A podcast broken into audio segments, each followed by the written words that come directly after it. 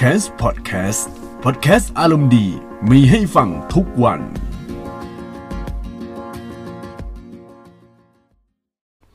ถ้าผมทำคอนเทนต์พูดเรื่องราวเกี่ยวกับการเปิดตัว PS5 หรือว่าชื่อเกมที่เปิดตัวว่ามีอะไรบ้างนะครับ อาจจะซ้ำๆกับช่องเกมหลายๆช่องใน YouTube ครับ ผมคิดแล้วคิดอีกว่าจะทำคลิปเกี่ยวกับการเปิดตัว PS5 อย่างไร จนกระทั่งตอนนี้คิดออกแล้วครับ เพราะว่าจากที่ดูคลิปเปิดตัว PS5 อยู่หลายรอบ โชคดีที่วิดีโอเปิดตัว PS5 สามารถดูย้อนหลัง เลยดูแล้วดูอีกได้ครับ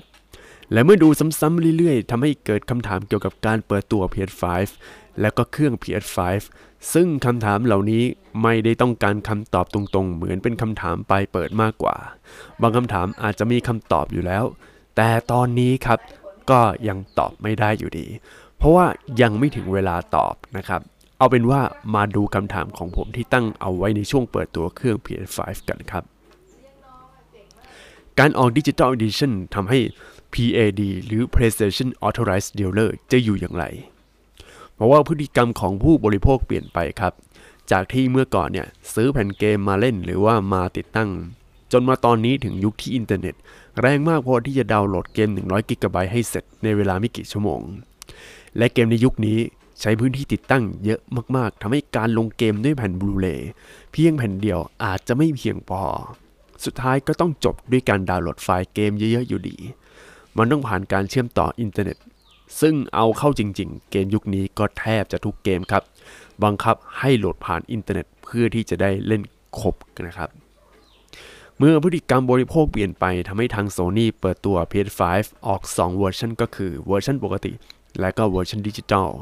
แน่นอนว่าเวอร์ชันดิจิตอลเนี่ยจะต้องถูกกว่าแน่นอน เพราะว่าลดต้นทุนเรื่องตัวอ่านแผ่นบลูเรย์แต่คำถามแรกที่ผุดขึ้นมาบนหัวของผมคือ แล้วร้านขายเกมพวก PlayStation Authorized Dealer จะอยู่อย่างไร เดี๋ยวขออธิบายนิดหนึ่งนะครับว่าอะไรคือ PlayStation Authorized Dealer ก็คือร้านเล่นร้านขายเกมที่ ทาง PlayStation เนี่ยเขาคอนเฟิร์มว่าอันนี้เป็นตัวแทนจำหน่ายอย่างเป็นทางการครับ แต่ว่าชื่อย่อของมันก็คือ PAD ครับ เพราะว่าร้าน PAD เนี่ยจะได้กำไรจากการขายเกม ขายเครื่อง ขายบัตรเติมเงินด้วยในยุค PlayStation 4 ซึ่งแพ็กเกจต้องมาลุ้นกันว่าหน้าตาเป็นอย่างไร อาจจะซื้อผ่านร้านโดยตรง หรือผ่านร้านออนไลน์ของร้านขายเกม ก็ต้องมาลุ้นดูอีกทีหนึ่งครับ ถ้าสมมุติ storage ของ PS5 เต็ม จะใช้อะไรเพิ่มต้องเป็น external storage แบบ M.2 ด้วยไหม มันมีกลิ่นที่ว่าตัว external hard disk ที่ใช้กับ PlayStation 4 อาจจะใช้ร่วมกับ PlayStation 5 ไม่ได้แล้ว เพราะว่า PlayStation 5 ใช้ SSD ความเร็วสูงมาก ถ้าจะใช้ต้องเป็น external storage ที่ใช้ SSD ที่ไม่ใช้ SATA ต้องใช้ M.2 ซึ่งตรงนี้ทาง Sony ยังไม่มีการพูดถึง แต่ถ้าจะให้ดีฟีเจอร์เพิ่ม storage ไม่ควรปล่อยปะละเลยครับ มันมีความเป็นไปได้ 2 อย่างที่สามารถเพิ่ม storage ได้ก็คือเพิ่มสล็อตใส่ M.2 อีกหนึ่งช่อง หรือเชื่อมต่อผ่าน external SSD แบบ N.2 แต่ในปัจจุบันพวก external แบบนี้นะครับ หาร้านขายยากมากครับ ต่อให้ขายราคาก็แพงมากอยู่ดี การที่ PS5 มี storage เริ่มต้นแค่ 825 GB ในปัจจุบัน อาจจะยังน้อยไปสำหรับผม เพราะเกมในยุคหลังๆ ใช้พื้นที่ storage หนักหน่วงมากครับ และยิ่งเป็น SSD ที่ปัจจุบันราคายังแรงอยู่ทำให้กลายเป็นโจทย์ที่ใหญ่มาก ว่าจะขายในราคาที่เหมาะสมอย่างไร และก็ได้กำไรไปด้วย สรุปด้านหลังของจอย DualSense มีปุ่มด้านหลังไหมคำถามนี้เป็นคำถามที่ตั้งตั้งมาตั้งแต่ตอนเปิดตัว DualSense แล้วครับ จนถึงตอนนี้ ดูเหมือนทาง Sony ก็ยังไม่เปิดเผยด้านหลังของ DualSense สักที ปล่อยให้เป็นปริศนาธรรมอยู่เรื่อยๆ แต่หลังจากการเปิดตัวของ PS5 เมื่อตอนตีสามผมขอสรุปว่าอย่าไปหวังเรื่องปุ่มหลังอะไรดีกว่าครับทำไมผมถึงพูดแบบนั้น เพราะว่าเกมเพลย์ของ r a เช e แครงภาคใหม่ที่เปิดตัวมันฟ้องครับ สังเกตให้ดีๆ เวลาตัวละครที่บังคับกระโดดเนี่ย จะไม่มีการหันไปหันมาเลย แต่เมื่อถึงพื้นแล้วค่อยหัน นั่นหมายความว่า การกระโดดยังใช้ปุ่ม X หรือปุ่มกากบาทธรรมดาอยู่ แล้วก็เวลาหันไปหันมา ก็ยังใช้อนาล็อกขวา ซึ่งทั้ง 2 ปุ่มที่ว่าเนี่ยใช้นิ้วโป้งในการบังคับครับ คือนิ้วโป้งขวานะฮะ แล้วก็นิ้วโป้งขวาเนี่ยไม่สามารถบังคับพร้อมกันได้ด้วย ในตามความเป็นธรรมชาติเนี่ย อย่างไรก็ตาม ก็ยังไม่มีมีการยืนยันว่าจอย DualSense จะมีปุ่มด้านหลังไหม PlayStation 5 รองรับหูฟังแบบบลูทูธไหม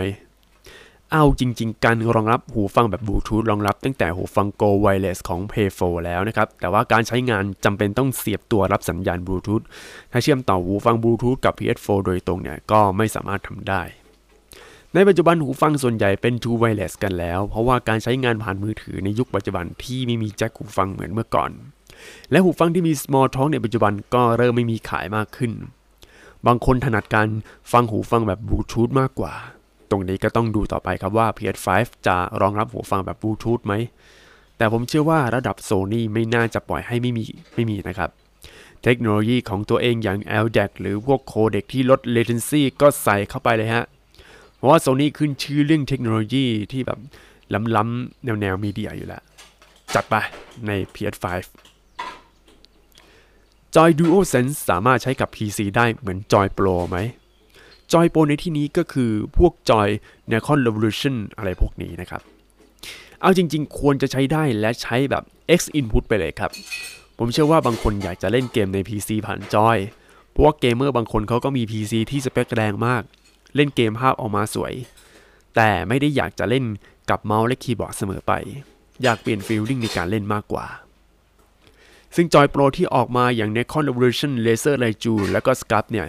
ก็สนับสนุนการใช้งานบน PC กันแล้วนะครับ ยกเว้น Dual Shock หรือ Dual Sense นะครับ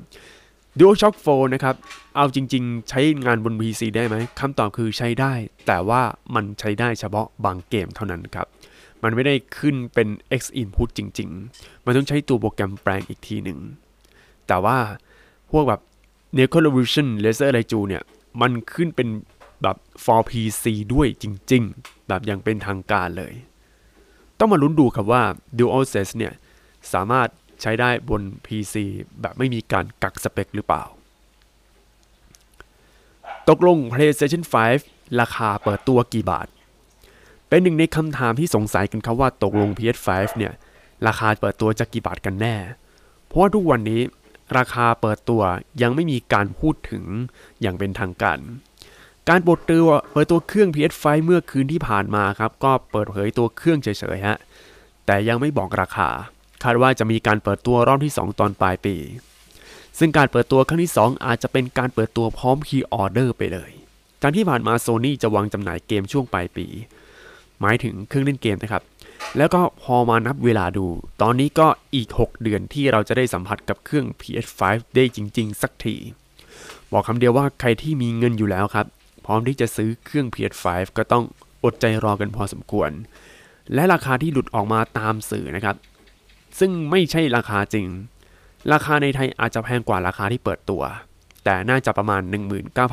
19,990 จนถึง 25,000 บาทนะครับ แต่การคาดเดาของผมนะครับ ราคาเปิดตัวถ้าจะเท่ากับ PS4 จริง ๆ เนี่ย น่าจะเป็นรุ่น Digital Edition เพราะว่าตัว Digital Edition เนี่ย มันไม่มีตัวอ่านบูเลซึ่งต้นทุนของตัวอ่านบูเลก็ราคาแพงใช้ได้ครับ ประมาณ 2,000-3,000 บาท แล้วก็พอมาในยุค Play 4เนี่ย ต้นทุนระหว่างตัว Storage กับตัวอ่านนะครับ มันจะเท่ากันคือประมาณ 4,000 กว่าบาท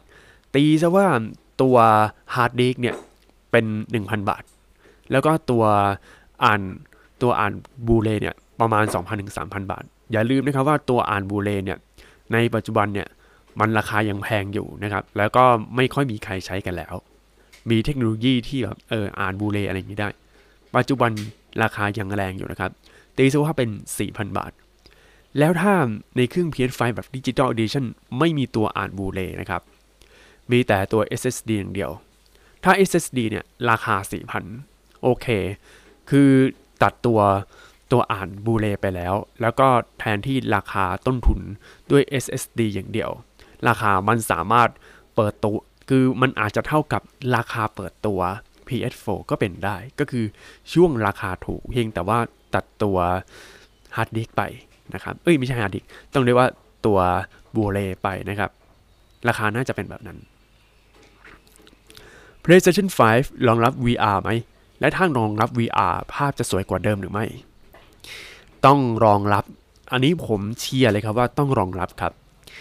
VR นี้ยุค PlayStation 4 เนี่ย ผมว่ามาเร็วเกินไป เพราะว่าฮาร์ดแวร์ของ PS4 ยังไม่แรงมากพอที่จะดันภาพออกมาได้สวย เกม VR ของ PS4 เอาจริงๆ กราฟิกยังไม่สวยพอ ถ้าเทียบกับ VR ของ PC ที่ใช้ฮาร์ดแวร์แรงพอสมควร และการมาของ PS5 พร้อมกับฮาร์ดแวร์ที่โหดกว่า PS4 หลายเท่า มีโอกาสอัปเกรดภาพเกม PSVR ให้สวยและน่าเล่นได้จริง ๆ สักที ซึ่งในงานเปิดตัวดูเหมือนว่าทาง Sony ก็ยังไม่มีการพูดถึงเรื่องนี้เช่นเคย แต่เอาจริง ๆ คนกลุ่มเล่น VR นะครับ ยังถือว่าค่อนข้างแคบ เพราะว่าไม่ใช่ทุกคนสามารถเล่นได้ด้วยฮาร์ดแวร์ ด้วยเงินในการลงทุน แล้วก็เรื่องพื้นที่ในการติดตั้งเล่น VR ก็ใช้พื้นที่เยอะพอสมควรครับ และประสบการณ์การเล่นที่บางคนก็มีปัญหาเรื่อง motion sickness นะครับ แต่ผมคิดว่าทาง Sony น่าจะมีการผลักดัน PSVR VR ต่อ และเกม VR ที่ลงในยุค PlayStation 4 ก็สามารถเล่นในยุค PlayStation 5 ได้ด้วย PlayStation 5 รองรับ 1080p 120 fps ได้จริงๆไหม จากข่าวลือหรือข่าวหลุดเกี่ยวกับการปล่อยภาพ ของ PS5 ซึ่งอ้างอิงจาก DevKit นะครับว่าหากใช้ความละเอียดอยู่ที่ 1080p สามารถปล่อยภาพออกมาได้ 120 fps ซึ่งถ้าปล่อยออกมาได้จริง ๆ บอกคำเดียวว่าได้เวลาเก็บตังค์ซื้อจอที่ปล่อยภาพ refresh rate เยอะๆได้แล้วครับ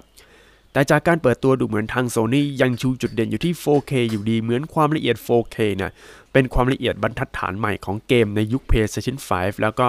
เป็นบรรทัดฐานใหม่ของจอทีวีในยุคนี้ที่มันต้อง 4K ขั้นต่ำแล้วนะครับ ซึ่งผู้เล่น PlayStation 5 สามารถเลือกได้ว่าจะไปทางไหน ระหว่าง 4K กับ 1080p เหมือนเดิม แต่การเล่นแบบ 1080p ต้องมาพร้อมกับ 120 เฟรม ถึงจะเข้าท่าเพราะว่าตัวฮาร์ดแวร์แรงมากแล้วตอนนี้ครับ ทั้งหมดทั้งมวลนี้เป็นคำถามสำหรับ PS5 ที่จะปล่อยให้วางจำหน่ายอีกประมาณครึ่งปีนะครับเพื่อนๆ มีความคิดเห็นกันอย่างไร อย่าลืมมาคอมเมนต์พูดคุยกันได้นะครับสำหรับคลิปนี้และก็พอดแคสต์ตอนนี้ต้องลาไปก่อนครับ สวัสดีครับ ติดตามฟังพอดแคสต์ของ Camps ได้ทุกๆวัน ผ่านช่องทาง Spotify Google Podcast และ Podbean สนใจลงโฆษณาและพูดคุยกับ podcaster ผ่านทาง Direct Message Twitter at c a m p s s podcast Instagram at c a m p s s underscore official หรือ Facebook Camps Podcast ได้ทุกช่วงเวลา แล้วพบกันในตอนต่อไปนะครับ